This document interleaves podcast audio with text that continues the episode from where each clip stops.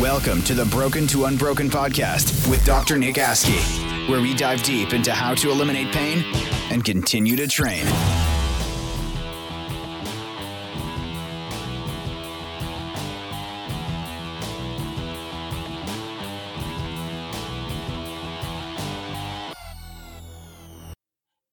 All right, welcome to episode 23 of the Broken to Unbroken podcast. We get to celebrate Michael Jordan's number uh, with our guest, Dr. Ben Benulis. He is, uh, this is kind of a special podcast because uh, I kind of have like my proud papa moment to where I've seen Ben on uh, just kind of grow, change careers, and and really um, kind of navigate his way through the the school of of chiropractic and through uh, his journey in nutrition and kind of moving around the country and so I'm I'm very happy that Ben you were able to make some time on the podcast and discuss some things with us this afternoon. So thanks for thanks for taking the time, Ben. Oh, you're welcome. I'm excited to be on, uh, and uh, I think this is going to be a really really fun discussion. I think a lot of people are going to you know enjoy it. So I'm I'm ready to get going here. Yeah. So can you kind of start from the beginning on uh, just kind of where you grew up, uh, what you did for your your first round of school, what you did for a career, and then kind of how your journey into healthcare started? Sure. So I grew up in Massachusetts, uh, outside the Boston area, and uh, was in a family where like there was pretty much the medical model and like my grandfather was an md and uh, had people on my mom's side of my family that were. And um, but i was always very interested in math and science and stuff like that. And so i um, I, I actually started out there was like a regional vocational technical high school in the next town over and i started out in a biotech program there. And it was this was like the late 90s and we were learning about you know like polymerase chain reactions and the human genome project and like there was a girl in my class whose dad invented the statin drug and we were like um, very indoctrinated with that model. They were all going to become biochemists and go work for you know at the time they called them biotech companies but they're really just pharmaceutical companies. And um, I went to college, started out uh, biomedical engineering major, and that was right around the time that uh, pharmaceutical companies started advertising on television.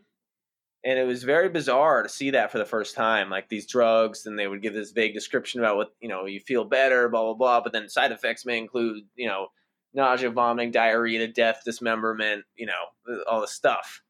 And so I saw that and I was just like, man, I'm this is not what I want to be doing with my life. And uh, kind of, I was doing really well in math and physics, and so I uh, switched over to mechanical engineering. Thought like, okay, I can make a career out of this, and just kind of bounced around. Was doing some consulting. Moved to Austin, got a job working for a microchip company, and um, was just doing like technical stuff, jockeying a lot of spreadsheets. Uh, got a job at Silicon Labs, which is where you and I met. Um, I had, I had as a hobby, I had always been into footbag, hacky sack, and when I moved to Texas, I started getting into it at a competitive level and like really playing a lot. And I injured my knee really bad, and to the point where I couldn't play anymore, and I had trouble walking, and like it was and I was just sort of, you know, I was like 26, 27 years old, and I was just kind of putting off doing anything about it. And um, I went and saw like a GP, and he referred me to an ortho who wanted to do a surgical consult. And I was just like, man, I'm way too young to get, you know, surgery on this knee. And so my company put out this thing like, oh, there's this there's this group, they're coming, they're doing free consults on sports injuries so if you want, and I was just like, okay, I, mean, I don't know what this is, but I got this knee problem. I'm gonna, you know, I'm gonna go get this checked out. It's free, like you know, nothing to lose. Like I don't even have to like drive somewhere. Like they're at our office, and um, you know, so I'm sitting there, and uh, you know, I'm uh, like in the waiting room to see, uh, you know, the, the guy who's going to do the consult. And in walks this like baby faced dude who's probably like 25 years old, like younger than me. And he's like, "Hi, I'm Dr. Nick." And I'm thinking, I I don't know about this guy. Like, I don't know what he's going to do for me. Um, and so, uh, you know, I was very, very, extremely highly skeptical. And uh, you know, you looked at my knee and you're like, "Oh, okay, I see what's going on here. It's not really your knee. It's you know, it's your quad." And I was like, "Oh, really? That's funny because it's definitely my knee that hurts, and that's what I'm you know supposed to be scheduled for surgery on." But okay, and um, you know, you kind of explained what you were going to do, and um, you know, I'm thinking this is free, can't hurt. Like what you know, I don't have anything to lose. Like don't have any other options. Like let's give this a shot. You know, very reluctantly, and uh, you know, it was that myofascial stuff is painful, but got a heck of a lot of relief out of it. And uh, and then you're like, okay, do these exercises, you know, and come see me in a week. And I'm thinking, okay, like I'm gonna give this a shot. And uh, I did what you know most people don't do, which is the exercises. And I uh, showed up at your office a week later, and you were pretty amazed that I had like stuck with the program. And uh, suddenly, you know, within a course of like three visits, this knee that supposedly needed surgery was 100% better. And uh, so I became very evangelical about Erosti and all the stuff that you guys do. And uh, so sort of stuck around in the corporate world for a while. And um, and uh, it was like maybe like late 2010 i started to really have like bad health problems where i was having like terrible digestive issues chronic fatigue brain fog. I was getting these rashes all over my hands. I was getting this unexplained muscle pain. Um, and, uh, you know, I had been healthy my whole life. And so it was just kind of weird. Didn't really know what to do. Um, didn't really like, w- didn't even know that this was normal or not. And, um, and sort of just dealt with it for a long time. And, and it started interfering more and more with my life um, like my performance in my job started to tank, and um, like I was just had so much fatigue that I was just like sleeping most of the weekend, and I didn't want to go out, I didn't want to do anything. I just thought that like I my work was stressing me out too much, or I didn't know, and my health just sort of declined. I don't know. It was like at a modest enough pace that I didn't realize how bad it was till it gotten really bad. And um, so it went through the whole medical route of like getting shuffled around from this specialist to that specialist and um, and it was really just like getting nowhere and just getting worse and fast and uh, someone said to me like well why don't you you know why don't you go get tested for food allergies? Because i was having digestive problems. Like maybe it's something to do with what you're eating. I'm thinking nah there's no way. Like if i had food allergies like i would have known. You can't just develop them later in life right? Which find out later, yeah, absolutely you can. So we'll go get tested, and the test comes back like positive for like everything under the sun, like soy, gluten, wheat, dairy, uh, yeast, eggs, um, like uh, I can't even remember. Yeah, all the autoimmune. Yeah, and I was like, "What? I'm allergic to all these things? Like, I didn't. Did that happen? You know?" So I asked the guy you know, I'm like, what medication do you give me? You know, because that's what I'm thinking. Like, you know, that he's a doctor. He did a test on me. I have a problem. He gives me some sort of medicine for it. Like that's just like the paradigm that I was at at the time. And he's like, oh, there's there's no medication, you know, uh, for this stuff. You just got to take these foods out of your diet. And I'm like, you like, you kidding me, man? Like, what am I gonna eat? You know, like gluten free air sandwiches. And uh, and uh, so that began a journey of like trying to find food I could eat, you know, and I was very like reticent to make any serious dietary changes or like actually cook my prepare my own food. Like I would just pretty much microwave stuff and ate a window diet, and I'd been thin my whole life, so I thought like didn't really matter. And um, so bought a bunch of like packaged like gluten free, dairy free macaroni and cheese and whatever, and um, it was like you know I was driving like Central Market on the other side of Austin to get it, and um, like you know it was costing a lot of money, tasting like cardboard, wasn't really feeling better. So I thought like, okay, well, I'll just make smoothies. You know, like I'll just that'll be it's like kind of like microwaving food. Like you just throw it in there and you close the lid and you press a button, and then like 30 seconds later, you got your food. Um, so that kind of fit into my whole lazy mentality. And I started making smoothies. Some of them tasted good, some of them didn't. And uh, and so eventually I got the idea of like, well, maybe if I like look up recipes on the internet, like maybe they would taste better because I was just throwing whatever produce I had in the in the fridge in the smoothie. Yeah, it's like a suicide cocktail, like the kids mixing all the soda together at the the soda fountain. Yeah, it, that's exactly what I'm doing. Like it's they're all health foods, right? Like just throw, just do it. Um, so I started looking up videos, and then that like smoothie recipe videos, and that just took me down this rabbit hole with YouTube that was just like insane. And I found this guy. His name was Dan McDonald, and at the time, this was like you know almost ten years ago.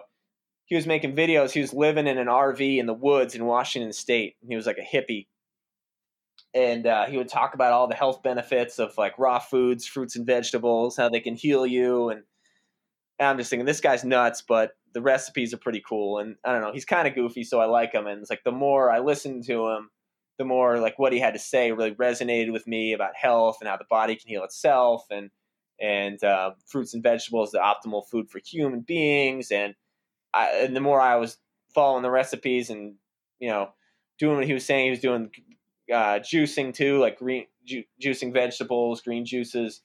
I just felt better, and like my symptoms started to go away, and I just like it just set me on this path of like, okay, this is working for me. I'm going to do this. I feel really good. In fact, I feel better than I felt when I thought I was feeling good. Um, again, became obnoxiously evangelical about it because I was like, everybody needs to know like how I had, you know, was feeling like, you know, just terrible for all this time and was now feeling better than ever. No one wanted to listen, of course. Um, and so that was sort of my whole transformation and and uh, you know symptoms went away within a few months like my workouts were better than they'd ever been rash went away pain went away brain fog lifted had more energy than i knew what to do with started running Tough Mudders and marathon half marathons just because i could i remember like emailing you about like hey i'm going to train for this or that or like what do you think i should do and you know, you and I kind of kept in touch. And um, and then you know, I hit about thirty, and just sort of like realize like, what am I doing with my life? Like working in the tech space, like this is just not me. And um, when I got really clear about my health and like what I what I wasn't willing to tolerate anymore, like the next thing was like career wise, like am I willing to tolerate that? You know, I wasn't willing to tolerate being sick anymore. Am I willing to tolerate a job that just stresses me out and is like not really that engaging, even though it's good pay? Um, and so like, so I thought about doing naturopathy, but it's not licensed in Texas. And um, so I thought, okay, well, you know, I want to help people, but I want to do drugs and surgery. Chiropractic was the other option. It was sort of like, well, it's based on a similar principle, like the body heals itself given the you know the the correct boundary conditions. And so I called you up, and I was like, hey, I'm thinking about doing it. And um, you know, I really didn't know what to expect. Like I knew, you know, you'd been there for support for me. Um, but not only were you like, you know, giving me information, you were like encouraging me. Like, yo, yo, you should, you have definitely should do this. You'd be awesome at it. I was like, okay, like I guess I'm doing it. Um, so yeah, it was then. Yeah, that was about uh, 2012. By 2000, you know, went around, visited schools, um, and you know, like with an engineering degree, wasn't exactly like a lot of places were require me to take a lot more classes for just to get the prereqs, which I didn't want to do. LACC was like, just take one more like bioscience class and you're good. We'll in. So I was like, okay, I'm doing that. Um, so yeah, that was kind of my journey to school. I feel like I kind of commandeered the mic here, just jabbing, jabbering away. So if you want to add any commentary or ask me anything about any of that, go ahead. No, man. I mean, that's what these are for. I, I like people to commandeer the mic because uh, I just like to to hear because I was kind of a, a small part of this, but I like to hear you kind of fill in the holes of uh, what was going through your head between our conversations. And it, I, I, think it takes a lot of guts to leave a, uh, a secure kind of pseudo comfort zone or comfort zone, so to speak, where you have a stable income in a cool city to live you're you're intelligent to where you're like, okay, this is what I'm good at. This is where I'm going to stay. And not just taking this new discovery as like, okay, this is going to improve my quality of life on the weekends. And I'm going to kind of be half ass liking what I do Monday through Friday to just go, no, nah, I'm going to take my life by the horns and I'm just going to live my life to the fullest and go do what I'm passionate about and help others kind of discover what has improved my quality of life. That's that that takes some courage and there there's some truth to the statement that greatness isn't achieved inside your comfort zone. You have to be comfortable with being uncomfortable and you're kind of the living, walking, breathing, uh, foot bagging version of that. Yeah, that's true. And you know, like uh, at the time people were saying it takes guts it takes guts and uh, like i i was at a now like looking back and i'm like wow that was incredibly brave to do. By the time like i was so fed up with my life the way it was i was so hungry to make a change that like i didn't see it that i saw it as like a necessity. Like um tony robbins says there's thing, this thing called emotional leverage like when the pain of changing becomes um, less than the pain of staying the same, or the pain of staying the same becomes greater than the pain of actually changing, that's when people change. And I was like in so much pain staying the same that like I had to change. And um, so now I'm looking back and like, wow, that was not that that was stupid, but it was definitely like daring, you know. Um, so went to chiropractic school, and you know I had gotten the tip off that uh, LACC was definitely more medically based um, but uh, you know, it was like they it was the easiest one for me to get started at.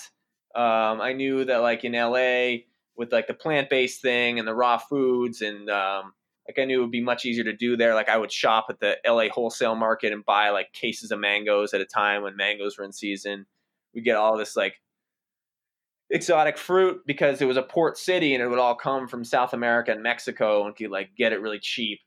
Um, but there was definitely like a lot of like, um, you know, butting of the heads with, um, you know, the faculty and the, um, and the administration to the point where I was just, okay, like I'm going to keep my head down and just do this and, you know, pass my boards and get out of here and do what I want. Yeah. And there's sometimes that it's like, okay, it, you're not going to revolutionize a, a system that's in place at a very bureaucratic, large institution. And there's some times to where it's like, okay, the stuff that I have to study for boards, I will never see in the United States of America. I'll only see it on a Doctor House episode or in a third world country, but you still have to memorize it. You still have to pass it.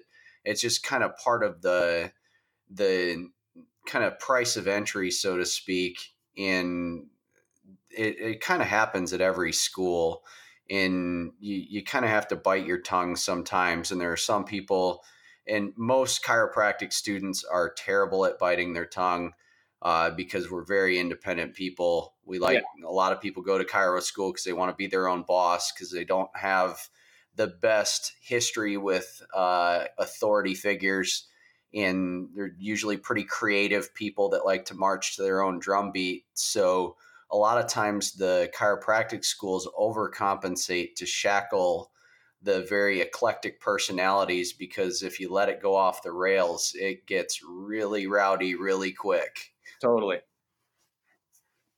And I, I thought it was cool because I would kind of follow you on Facebook when you're out in school, and I'm like, oh, Ben's up in a tree in somebody's yard or in a median, like foraging for food. That's pretty cool. Yeah, man, LA was great for the foraging.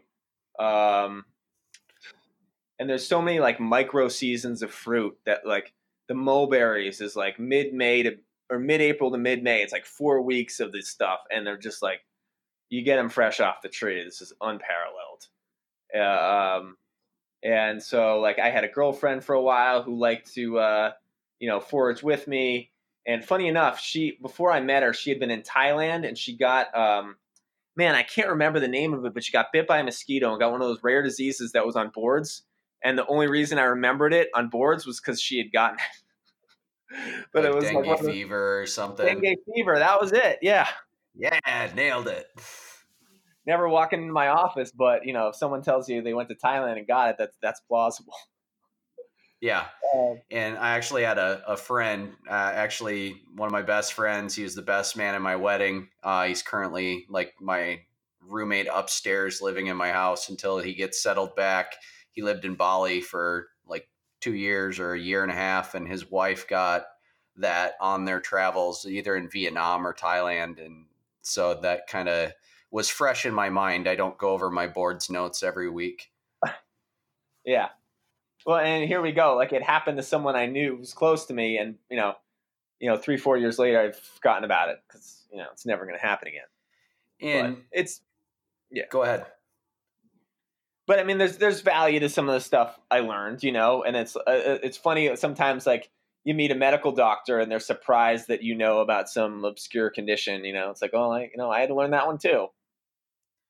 Yeah, and I think some of the stuff that we learn that's kind of on the fringes of what we manage can kind of give us some of that RD slash real doctor credibility. It's like, yeah, like we we aren't just like these Paleolithic bone setters that just go bone out of place, boom, now you can hear. It's like, okay, we're managing some complex patients that are kind of in that gray area that get kind of shoved off to the side, kind of in that spot you were at with your just your like your body being in an inflamed state and you not knowing what you're doing to stoke that fire. The the Western system is not set up to do that. And that's where a lot of these functional medicine providers are coming in and kind of swooping in. And a lot of chiropractors are kind of blending into that realm. But again, with any desperate patient that falls through the cracks with the black and white medical field, uh, and with desperation, there's always vultures, and there's a lot of uh, functional medicine practices that I don't agree with because they take advantage of very desperate, ill informed patients and they run up the bill. And it's just, it, it's pretty, pretty gnarly stuff. And I, I interviewed Dr. Angela Luchterhand, who's, who was in my chiropractic class and went into the kind of the functional medicine realm. And she's like, okay, like, we're not going to run a ton of labs. We're not going to do a bunch of tests we're not going to give you any supplements. We're just going to start with food. And if there's anything that food cannot help you fix, then we can refine and fine tune with testing or supplementation after that. But we need to start with food. Yeah, and I think, and I agree with you that that that um, just as someone who's who's been through that, like I like my disease condition didn't have a name you know, it was just sort of like we don't even know what's wrong with you, don't even have a diagnosis, don't even acknowledge that something's wrong. Funny enough, I didn't even know what it was called till about a year ago.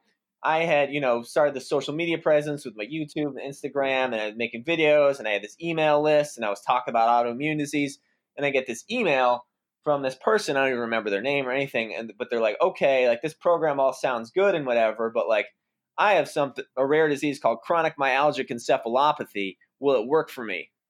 and that's when I go, huh, never heard of that one. I'm gonna have to, you know, look it up.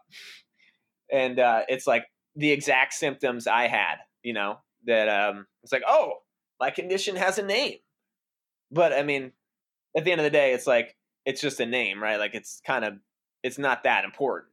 And for some personality types, it is like some people want closure and that's why i think the fibromyalgia diagnosis is so thrown around and the sibo diagnosis is the new fibromyalgia because people want a name and some people they don't really care as much about like the solution as much as like what it's called so they can go google it at home. Yeah totally like they they uh, you get a diagnosis you you get a name for your disease and then you have something you can identify with and latch onto and have it become a part of you and then your chances of actually getting well just dwindle dramatically when you decided to totally kind of kind of pull the rug out of your your Austin roots and just go, okay, I'm I'm doing this. We're heading west like Fievel. Uh, what was like the biggest obstacle, biggest fear in your mind? What would you change about it? Like, what kind of was, was it some things that we already discussed with the security and the established job and maybe friends that you made in Austin that were the biggest obstacle, or was it something else? That's a good question.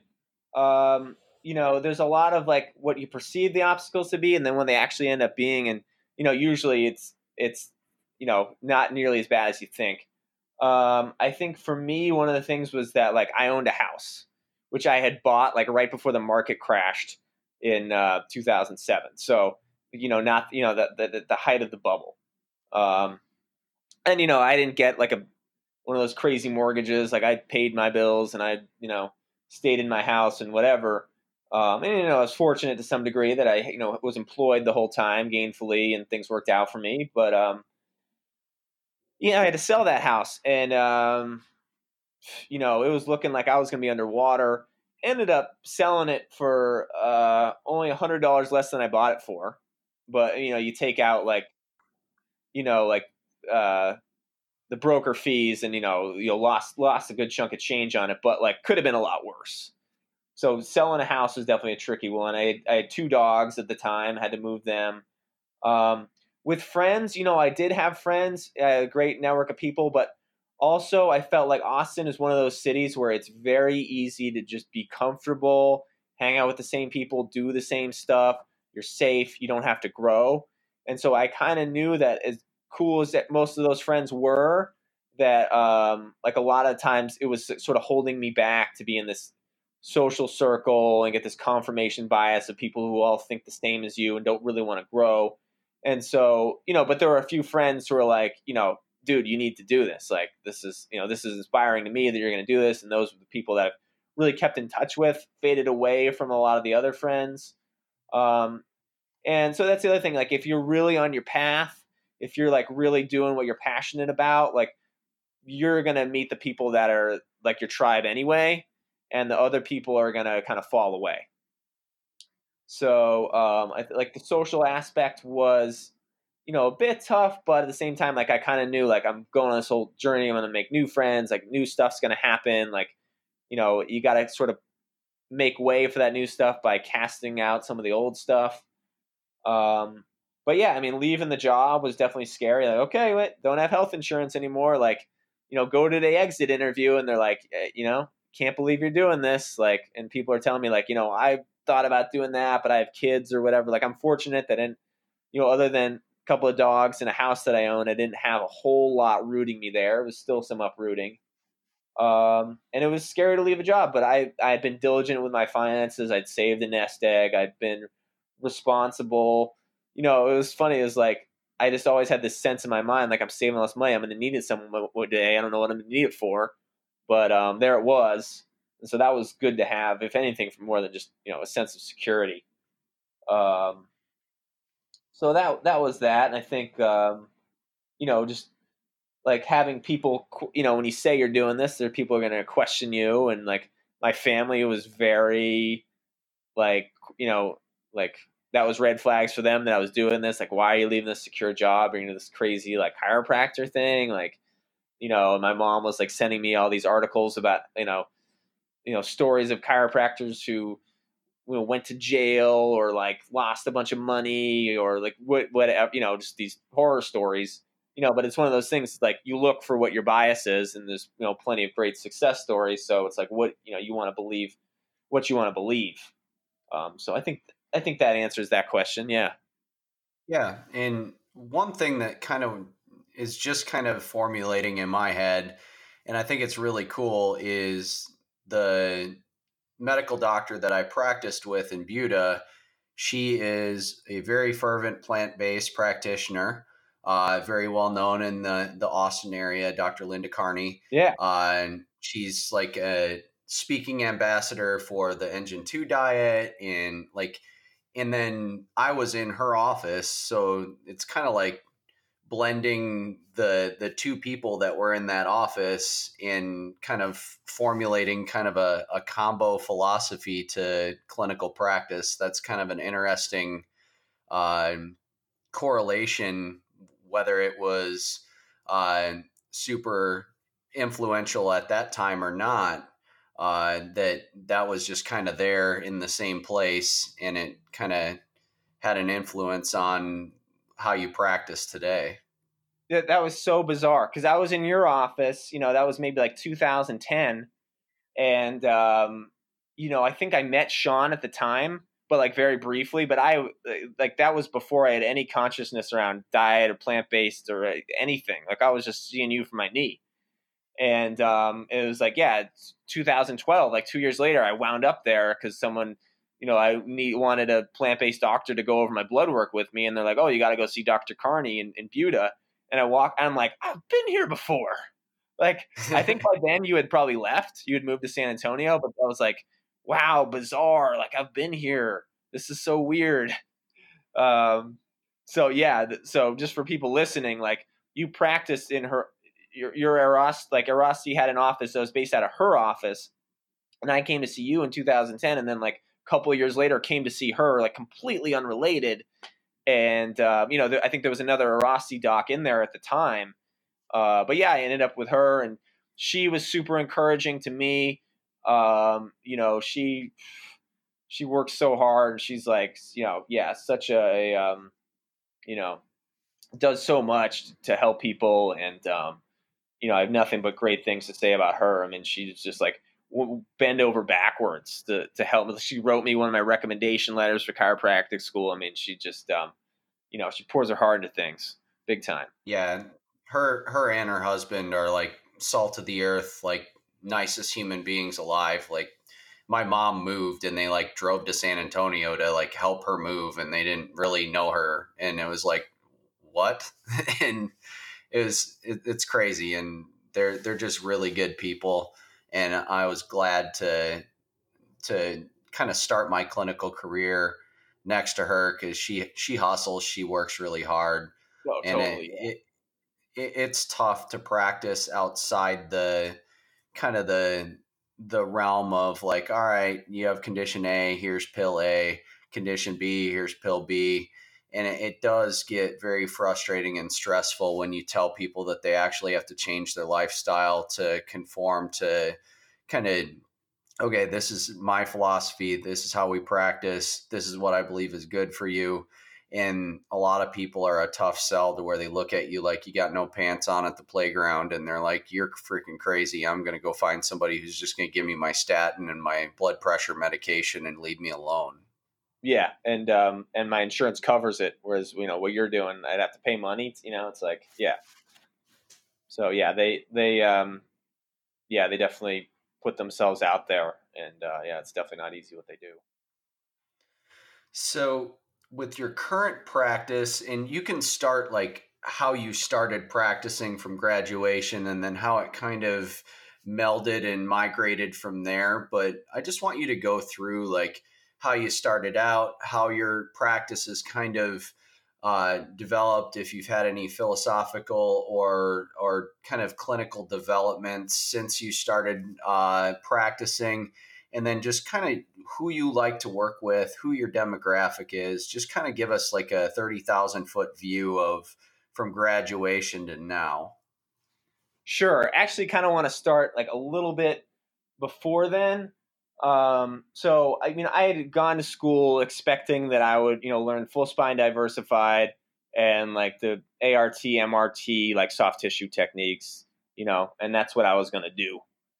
And um, so that's kind of what I went to school thinking I was, you know, going to come out doing.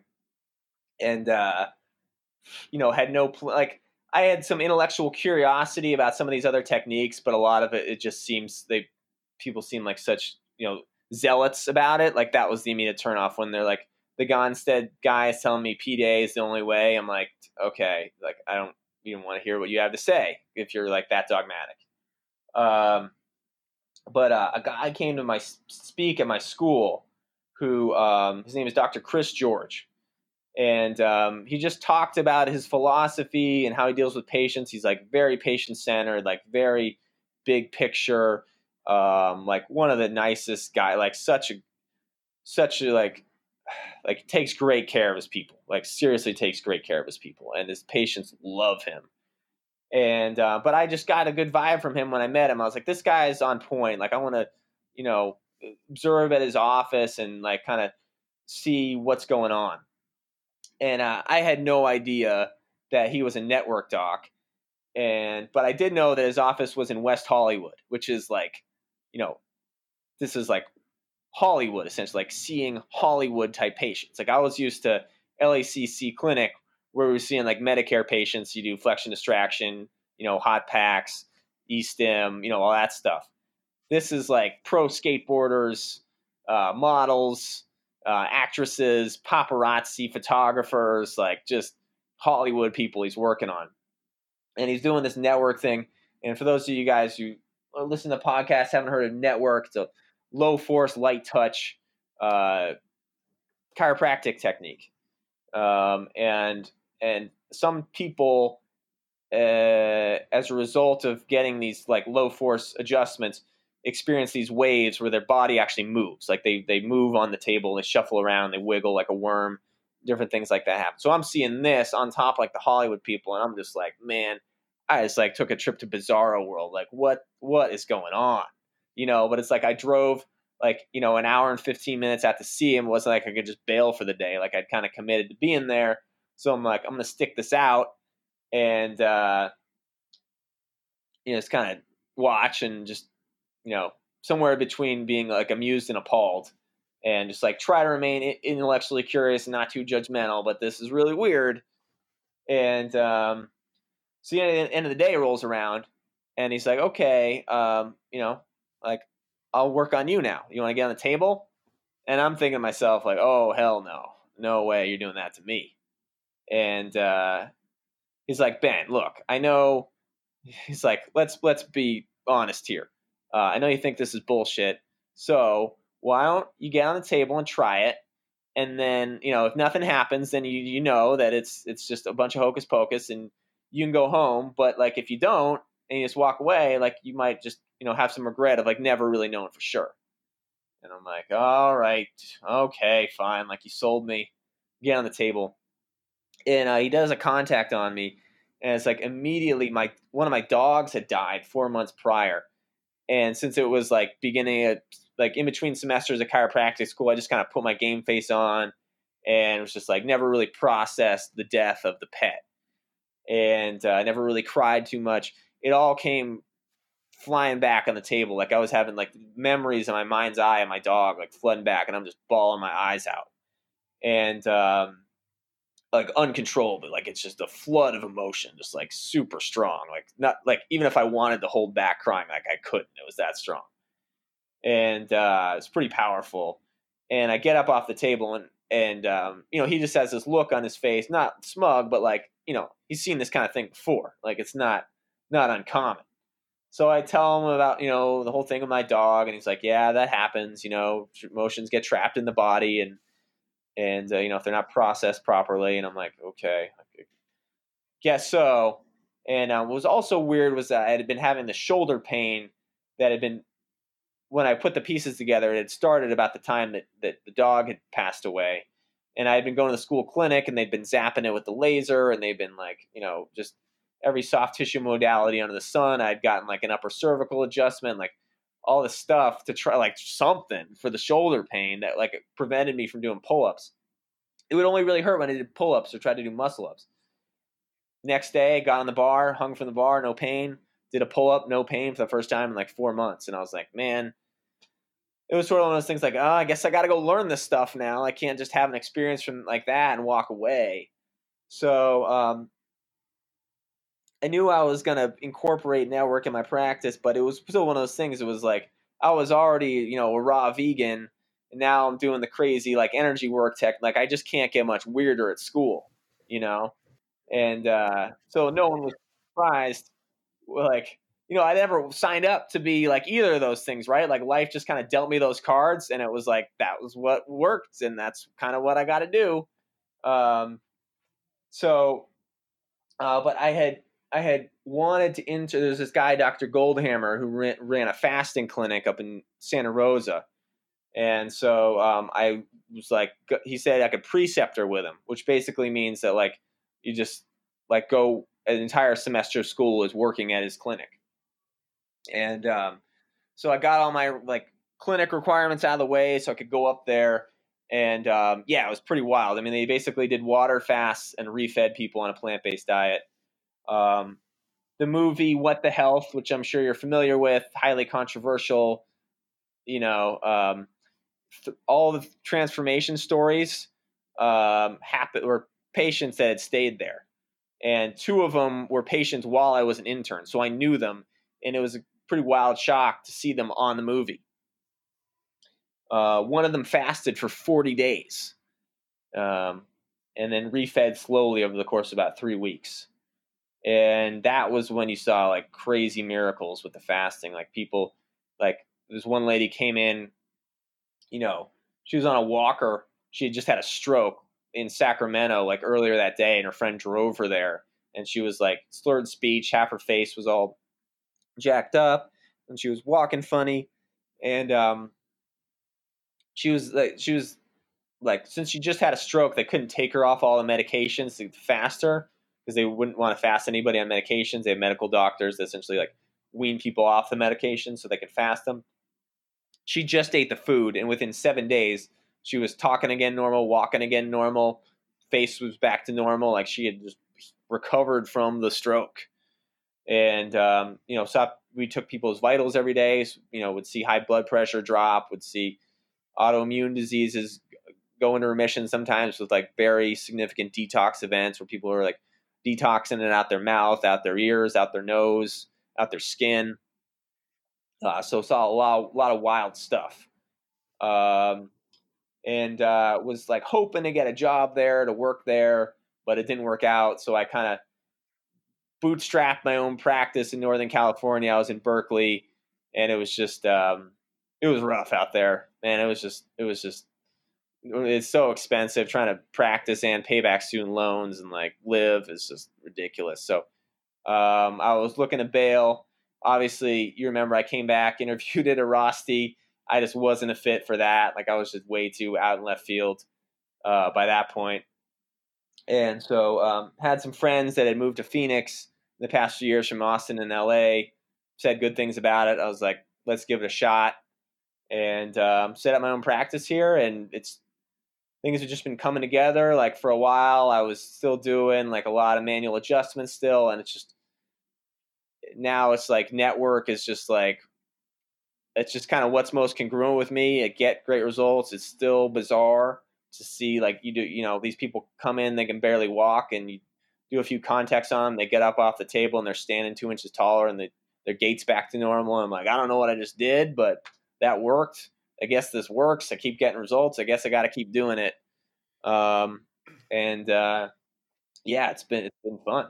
And I think that that is something that could limit a lot of the circle the wagons and shoot in in the chiropractic profession because I don't think that any of these techniques are right or wrong. I think we all get to the same endpoint by just more like circuitous routes in like just like it, you're not going to take a Ferrari off road uh, and you're probably not going to buy a Hummer if you never have to leave the road.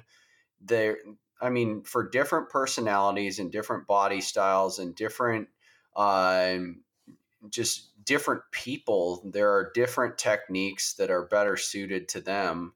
Uh, whether someone's naturally skeptical or they kind of buy into things and they they kind of jump on board and they're good at kind of educating people on what makes these things work. I think that's what kind of just like hypermobile people will self-select into swimming and dancing and you're not going to get many stiff professional yoga instructors and it's not necessarily that those things yeah. give you mobility those people are just naturally gifted at those things i think that like you have the touch and the intuition that makes you good at your technique where i would probably suck at it and even if i did study at it, it it, may not be the right thing for me so it's pretty cool that you kind of went out and you you didn't bail on that chance to learn from that experience and that you didn't just like slough it off uh, because there's a lot of people that the the lower force techniques are the ones that take into account people's emotional experiences they just kind of foo-foo those like a medical doctor foo-fooing some of the stuff we do in chiropractic. And i don't think that's necessarily right. We got to keep an open mind that there's a bunch of different body types and personalities and ways of connecting with patients that all of us have. And it just it, it helps to have a, almost 200 different ways for those people to serve their patients. Totally totally i agree. And you know it's like never would have imagined that this is what i'd be doing now but it's just sort of like what's worked for me. And um, I'm like yeah i can only speak my own truth of like what's worked for me and my patients. And i've you know seen people get well with a lot of different stuff, and so um, you know I'm I'm definitely a fan of what works, what gets results. And I think that people can gather this just from the way that you've spoken on the podcast so far that you're just kind of primarily and inherently and healthfully skeptical at first. So you're not one of those people that they're like, yeah, slap the water with horsehair and give it to me and it's going to get me better. Like you're not like this like faith healer. Like you're just like you have an engineering background. You think critically about stuff and you mentally dissect it. So everything that you've kind of adopted has not been some willy-nilly uh, just wherever the wind's going to blow me, that's what I'm going to tell people works, and that's what I'm going to do. You're a very analytical mind, and you're very passionate about something, and I think it speaks volumes for for the the work that you're doing, and I think it should make some people that just go, ah, oh, those are those are garbage. They should make them kind of perk their ears up a little bit. That someone whose whose personality is to be very analytical engineer type and skeptical at first that you're you're doing this stuff. Yeah, I think so. And and you know the people that you're talking about that are just sort of like, you know, don't have a lot of the ability to like make rational decisions and just kind of go with what sounds right or feels right. And like they're doing the same things that I do. I, there's I'm like, gosh, you're giving me a bad name. Like, don't you want to like back up what you do with some level of evidence and like, um, yeah, I, I like. Uh, that stuff drives me nuts. And so I feel like I'm in this like very small minority of people that do this out there stuff, but like, you know, have their their reasoning and their logic behind doing it. Um, so it's yeah, it's great to share the message and pass that along to people who might not have been receptive if they'd heard it from someone who was, you know, more in the woo woo type of situation. And I think early on, I could be very opinionated and uh, I can kind of put down some stuff that may take a little bit of uh, mental gymnastics to make the connections because I've always, I mean, I was trained in clinic by a guy who has his master's in anatomy. And if you can't make point A to point B with anatomy book and physiology book, I'm just going to kind of raise my eyebrow like the rock. But uh, there is more to a lot of this stuff, especially if you're kind of casting that you're you're you're throwing the loop around uh, emotional experiences because those are so tied in with the biopsychosocial model of pain. Totally, totally, and um, you know, it's like it's good to be skeptical. Like I was probably one of the most skeptical people, and I still am. Um, but I also really try to keep myself in check about any biases that I hold, and like, you know, um, really try to see if I can learn something from everybody. And like you know specifically in regards to um, you know the whole like low carb versus the plant based movement like i've learned a heck of a lot um, you know listening to people that are from the other camp and seeing like okay you know how did they arrive at this conclusion? And like you know they have a lot of points here at a b and c but i don't agree with d and e but like you know there's a lot of things people in my camp get wrong and and you know and it's like uh, a lot of times people are so ingrained in their little camp it's like well, I know that you know, like, um, you know, whatever guy said that you don't like says this, but like, don't you think he has a point about at least this? And people are some people are so close minded that they like can't even wrap their heads around the fact that like Loren Cordain could say something that would actually have validity, you know. Um, but I think I think it's uh, I think it's helped me a lot to always like have that open mind. And so what I say is like, I basically have three buckets in my head. There's the bucket one is like stuff that I know to be true. Uh, bucket two is stuff that I'm, I know to be false, and then bucket three is stuff that like could be true, could not be true. I'm not sure. I maybe don't have enough evidence to make a decision, or I haven't like like researched enough to make a decision, but I'm willing to entertain the idea. Or maybe there's just there's no way to even be sure based on empirical data or available data whether it's true or not.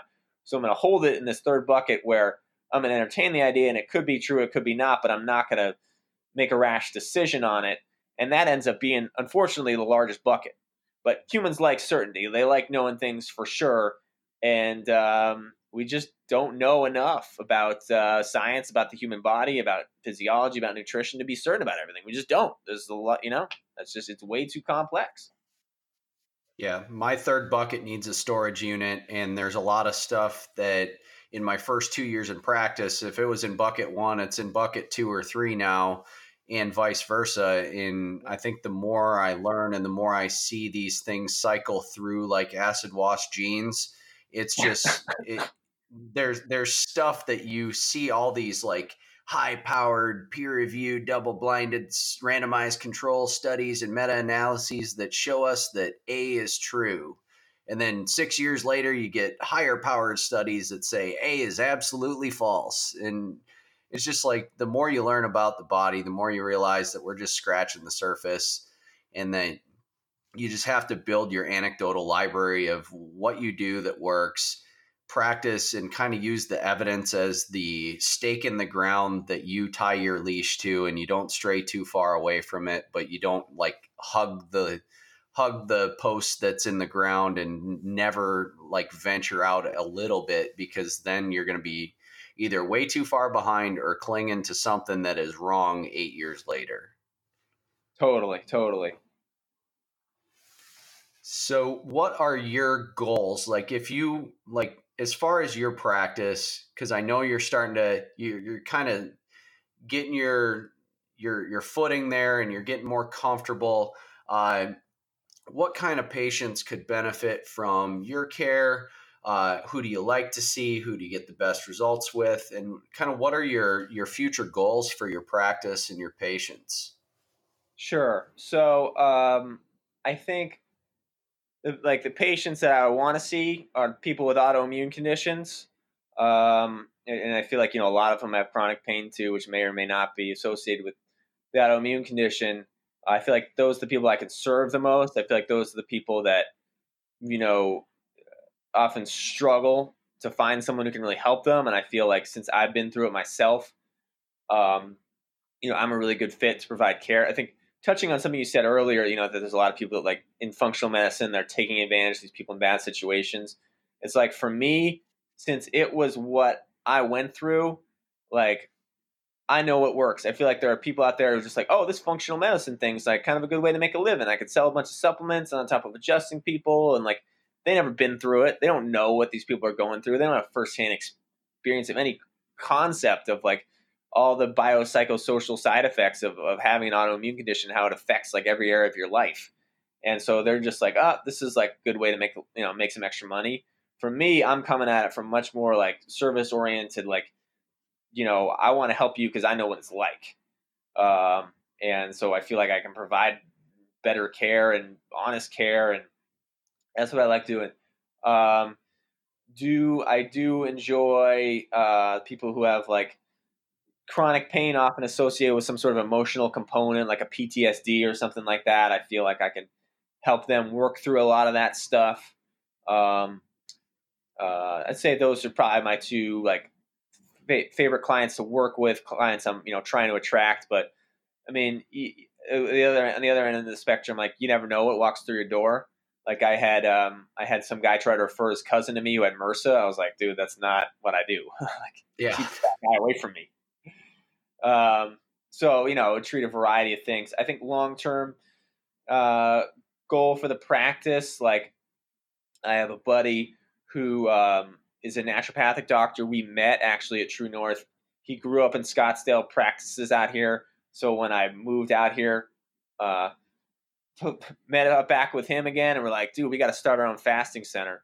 So like long term goal is to like open up a fasting center where we're doing a lot like what happens at True North. Uh, I'd still want to be like you know doing chiropractic care for sure, um, but uh, you know I think um, like the fasting and the lifestyle and having a place where people can come do that inpatient is really powerful. Um, it's not easy to make money doing it. It's a costly endeavor, but hopefully one day we can get that ramped up and going. Awesome, man. And I want to kind of bridge into uh, nutrition, politics, and religion never make anybody any friends. And when you're talking about nutrition, it is rife with all these pseudo experts and all of these people that want to take things out of context and spread like myths about the the opposing camp like and I, I just want you to take, because I'm sure you have a big three or a big five myths that you're just like, oh, I'm so sick of rolling my eyes and explaining this to people uh, on uh, just myths about plant-based diets and i'm i'm really curious to hear because i i can kind of figure out and and predict what a couple of them are going to be one of them's probably going to be about b12 and and and protein and all this other stuff. But I just want you to kind of go over the the big three to five uh, myths of like patients will ask you like, oh, isn't this bad or I've heard this or my my buddy told me this yeah. or I heard this on Dr. Oz. Uh, kind of go through those because I, I think that's going to provide a lot of value and clarity. Sure. Um, and you know, some of these things, it's like I've heard them so much that I just almost just tune them out. And I'm like, I've been doing this so long that I'm kind of in this probably this space I shouldn't be in where I'm just like like come on like you like really you're asking me that? Like don't haven't we dispelled this myth by now?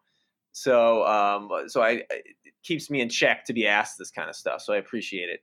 Um probably number one question is um protein. Um there's a few points I have to make on this one. First of all, a, pro, a protein deficiency is you know not the cause of any known Western disease uh, other than like starvation. Um, and uh, so like plants have protein usually around ten percent. Um, the body can only assimilate a limited amount. The body recycles most of its own protein. Doesn't need constant new building blocks. We're not growing um, babies who are probably the ones that put on the most mass are supposed to drink breast milk. If you're feeding them something else, you're probably doing them a disservice. Breast milk is six percent protein by calories. Um, you know, the human breast milk, I like cow's milk and giraffe milk and some of these other camel milk that people are doing now blows my mind. Um, you know, uh, these are more protein than than human milk, but it's like the human milk is like what we evolved with. If you want to use the argument, we're designed to drink it, you know, or we evolved drinking it evolutionarily. That's what's optimum for human babies. That is six percent protein, and babies are the biggest, you know, bodybuilders, mass gainers that we have. Um, and so it's in plant foods, and um, I think just in general with with protein, carbs, fat, like we we try so hard to like compartmentalize these food is is it a protein is it a fat is it a carb well all foods are combinations of all three or sometimes just two one or two you know two. Um, but you know generally speaking all three i mean i guess even meat has um, glycogen in it which is technically a carb right? People people think that if they eat protein they're not going to stimulate a blood sugar spike but a surplus of protein is the same thing as a surplus of carbohydrates because that that that response to that huge cut of protein is going to cause a blood sugar spike same as eating a snickers bar in most scenarios. Yeah yeah. Um, and i will talk blood sugar is an important concept um, but i think one of the things we do is like we paint things with a broad stroke like oh carbs are bad. Well there's a big difference between like a pineapple and a can of coca-cola. Like it's, it's not the same thing. It does not affect the body the same way. Yes, they're both primarily calories from carbohydrates, but they are, you know, one has fiber, one has phytonutrients, one has, you know, vitamins, minerals, like all these things. One just has sugar and a bunch of artificial chemicals. Um, and so, like painting these things with a broad stroke, gets us into trouble. Like we, nutrition is not that simple. It's extremely complex. A lot of moving parts. Things are interacting with each other. And as humans, we want to make it simple. So we say, okay, this is a carb, and this is a fat, and this is a protein. But this is not really how food works. Um, and so I think we get into a lot of trouble, like saying, um, just like painting carbs with a broad stroke, for instance, saying like, okay, well, I know donuts are unhealthy, so you know, uh, mangoes must be too because they have fructose in them, you know. But like, no one ever got diabetes from like eating too many mangoes. Like, it just, you know, um, doesn't happen. Um, with blood sugar, I think, you know, insulin is a complex beast. And wait, I think there's a misunderstanding of how insulin resistance works. And so, from a plant based perspective, basically, our theory is that uh, intramyocellular lipids, which is fat in the bloodstream, um, essentially blocks the insulin receptors. So if there's fat in the blood, it's very sticky. It blocks the insulin receptors. Now you have sugar introduced in the system. You have insulin reduced, introduced in the bloodstream, and the insulin can't get into the cell because it's blocked by fat in the bloodstream. Well, now the insulin and the sugar are going to accumulate in the bloodstream, you're going to get an insulin spike, you're going to get a blood sugar spike. And so, um, if you're eating whole plant foods, they have fiber in them. Fiber slows the absorption of sugar into the bloodstream. So that if you're eating plants and you're not eating a lot of fat, the, the sugar will slowly get absorbed into the bloodstream. Insulin can continue to deliver the sugar into the cell, and so you never see um, a blood sugar spike. Um, so the, that's the theory around like insulin resistance and stuff like that, which I think you know as people say like insulin causes insulin resistance. I mean that's I could see how you might arrive at that conclusion, but I disagree. Um, and and I think that it's it's valuable to point out is like a lot of people will reduce the glycemic load or the glycemic index of a carbohydrate by coupling it with a fat because the fat will slow the gastric emptying process and it will slow down the kind of the delivery of sugar to the system but fiber is kind of your way of doing that without introducing a fat yeah yeah and that's that's how nature does it um, and um, you know, there's a lot of appeal to nature arguments I could make in terms of like, you know, you look at our closest ancestors in nature, they're anthropoid apes. They primarily fruit and leafy green vegetables. They primarily eat one fruit at a time, you know, picking from a tree and just eating to their full. Um, they don't, they're not going out and combining this and that together to make a meal. Um, and, you know, we're like 98% chimpanzee by our DNA. Um, so uh, vitamin B12 we can talk about. Um, you know, this is one to say, well, you know, plants don't produce vitamin B12, therefore it's like it's not something you could actually do in nature. You know, again, we got to be careful with these appeal to nature arguments because we don't really live in nature anymore. You know, what is it? But um, I mean, it's helpful as a reference point, but it's like it's a way easy trap to fall and to get dogmatic about. Uh, B12 is produced by bacteria most notably the bacteria that live in the soil and the bacteria that live in your uh, large intestine.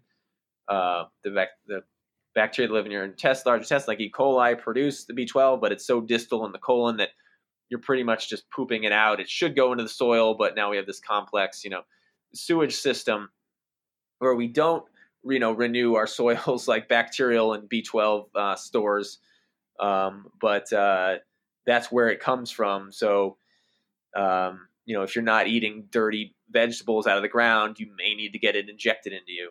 Um, you know, most cattle in the United States, more often than not, they're getting injected with it, along with, you know, depending on where it's sourced, a whole host of antibiotics and hormones and other stuff you wouldn't want injected into you.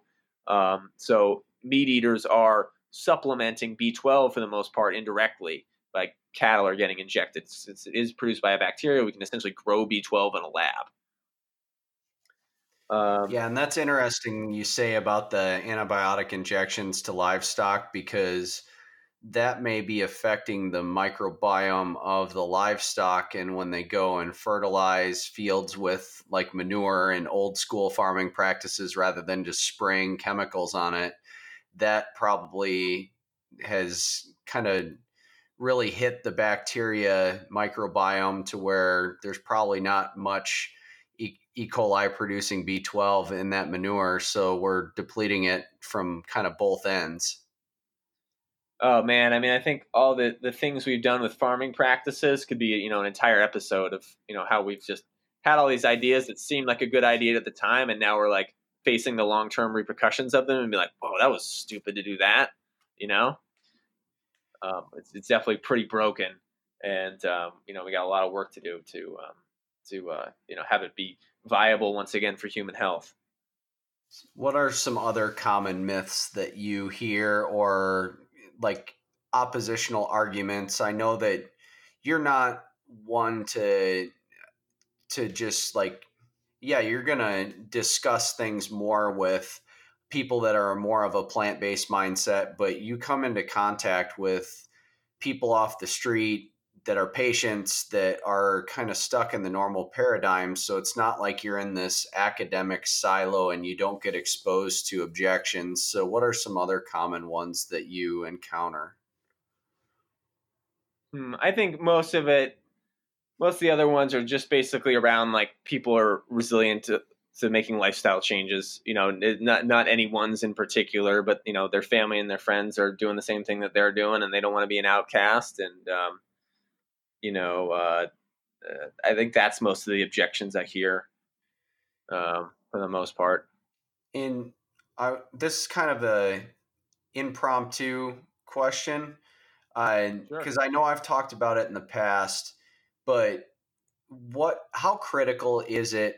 And eh, are there certain fruits and vegetables that it's more critical to get organic than non-organic? Because it's it's hard to find uh, organic everything and i know there's the dirty dozen and the clean 15 or is organic really as important as people say it is or is in season more important? So can you kind of elaborate on those sure and i'd love to give you like a really simplified answer but this is one of those things that the more i look into it the less i know um, and i i think i have an answer that upsets a lot of people to a large degree so i looked into it the clean 15 and dirty dozen is not based off of any actual research or science. It's basically just saying, well, these fruits and vegetables have a harder shell or peel or whatever, so probably they're less permeable to pesticides. Um, but there's no actual evidence to um, back it up. So, kind of don't know. Um, for example, interesting uh, experiment. And a friend who showed me this. You take a coconut, right, and that's like you know it's got this hard wooden shell, right, and you would think that this thing would be just like you could spray the hell out of it and nothing would ever get through. But he did an experiment. He just took food coloring and he put it on the outer shell and he waited a couple days and he opened up the, co- the coconut and sure enough, blue coconut water because the, the food coloring is permeated through the, the, the wood and the nut and all that. You would think coconut is one of the most impervious, you know, I don't know if it's a fruit or a vegetable or a drupe or a nut or whatever you want to call it. Um, so like it's uh, conjecture the clean 15 and dirty dozen, unfortunately. Uh, one other thing is that uh, the USDA organic list is based on um, how these pesticides dissipate from the soil. So how uh, how persistent are they in the soil when sprayed? They're not test like the decision to make things okay for, and this may be news to some people that uh, USDA organic allows for 30 different pesticides. Yes, it does. Um, there's still pesticide sprayed your USDA organic food, unfortunately. Sweet. Um, the the decision is based on how fast they they dissipate from the soil, not how they affect human health. So, like the assertion that organic is actually healthier for you, like again, I mean, it's hard to say whether that's really true or not. Um, so, I mean, obviously for the environment, it's better. Um, you know, uh, there probably is less pesticide on it. Um, I think in season super important. Uh, you know, when they're hot house growing these, you know, cucumbers and chili and stuff like that, like it's just, um, you know, like I'm not buying mangoes right now. They're in the store. I love mangoes. It's my favorite fruit, but they're growing them in Ecuador, you know, um, and they're not like they're not in season. Once the Mexican ones come in in like April, you know, the the flavor profile is so much better, and, and they're grown in better soil, and um, you know, uh, it's I think in, in season is definitely important. Um, organic is important. How important we don't know. I think overall, though, we do have the data to show that fruits and vegetables are health food, whether they're uh, you know organic or or um, you know I don't want to use the word conventional, but um, you know sprayed or pesticide ridden. Um, you know it's it's a better bet. Um, so you know if you can get organic, if you can get in season, awesome. If you can't, like it's still better than um, than you know buying uh, a bag of Fritos for sure.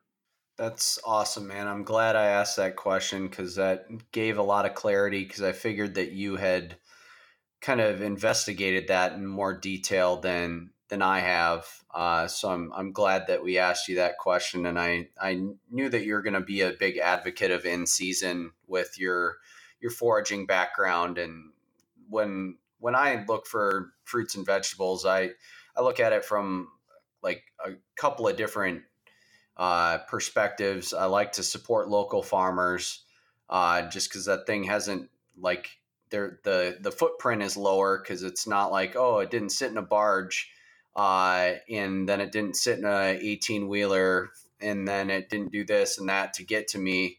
It wasn't picked when it was half ripe, and then it ripened in a box somewhere. Uh, and I just like supporting local people, meeting cool people at farmers markets, and I, I still eat meat and I purchase my meat based on knowing the farmer, knowing where it comes from. And I do the same thing with my fruits and vegetables. And we had organic gardens growing up. Like we had a, a, a like a 200 foot by 100 foot greenhouse and probably eight acres of gardens to where Oh, like awesome. growing up if we didn't grow it catch it or kill it we didn't eat it like we were 40 minutes away from the closest grocery store so my mom would can a shoe if it would fit in the jar. So you there? Wisconsin, that's where grew up, yeah, right? and we had to have a greenhouse to lengthen the growing season so that we could actually have uh, ripe tomatoes and ripe peppers and uh, ready to to sell garlic by like July when the farmers market was hot and heavy. Otherwise, it was like you are barely getting little dots on the plant if you planted it after first frost or last frost. I mean, most Americans have no concept of what any of that's like. They have no idea where their food came from or like, you know, like what a vegetable even looks like growing out of the ground. Unfortunately, and there's a lot of schools in the area because my wife is in education. Uh, and I've talked to multiple heads of private schools, and a lot of them are starting these like school gardens and i think that's a huge positive thing for kids to be able to connect with where food comes from and kind of get their hands dirty and like it's kind of like a an urban Wendell Berry approach. I think it's I think it's a great development in our schools that a lot of them are doing these uh, school gardens. Awesome. So if somebody is listening to this and I, I know you're going to pique some people's curiosity to kind of dig for more information about this and there are some people that are like tigger and they're going to go all in uh, and they they just want to make all the changes all at once and then there are some people that they're just kind of going to dip their foot in the water and just add more vegetables to their diet and still kind of cling to some stuff that they still eat, uh, which is kind of what I'm doing. Like I'm just trying to add more vegetables and and just kind of see where it goes from there. Uh, what resources can they access for credible information? Uh, and then just what suggestions do you have for people that are just like kind of primed and ready to kind of make some positive changes in their diet?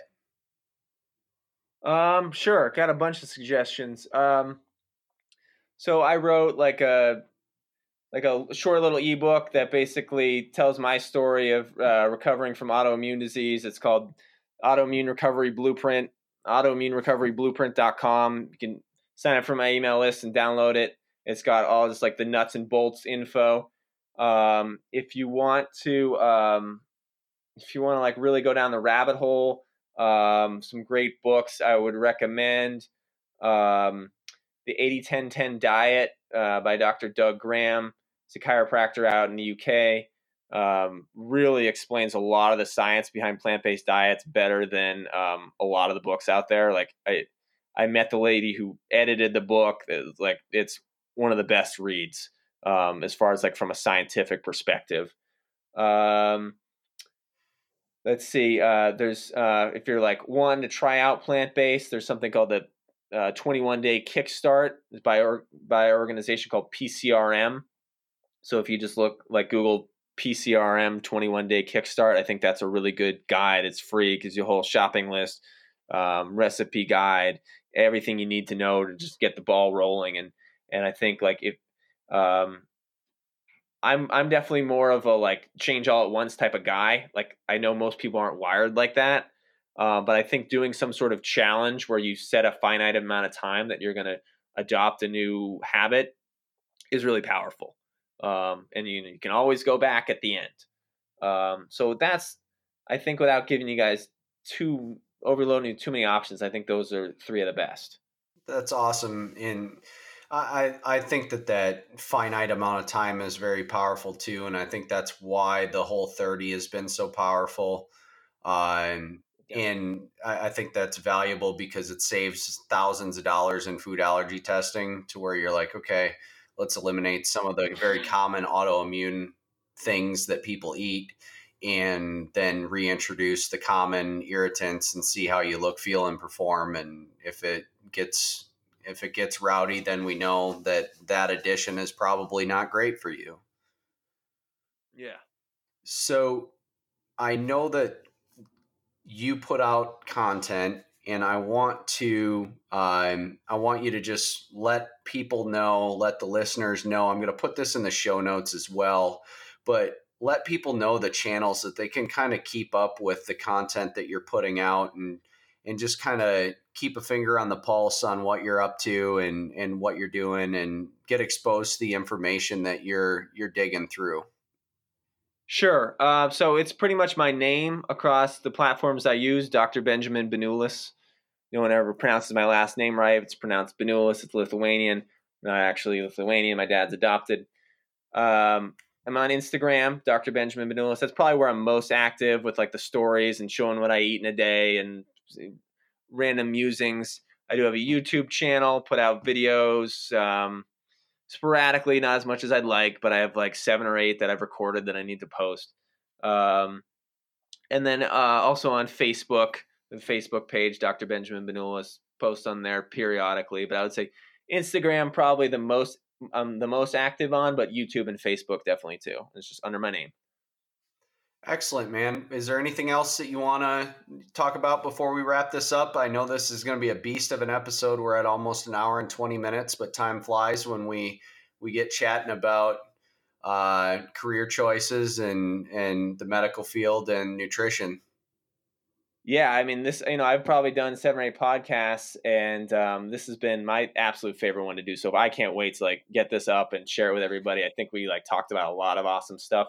I don't really have anything else. Uh, I think we like covered the bases, and this was like, yeah, just enjoyed the hell out of this, and hopefully we do it again sometime.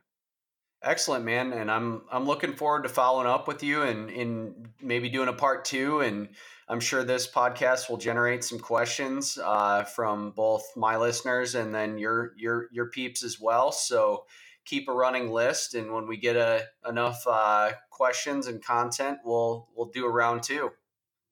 All right, sounds great. Thank you very much, Dr. Nick. All right, man. Have a good one. All right. Bye bye.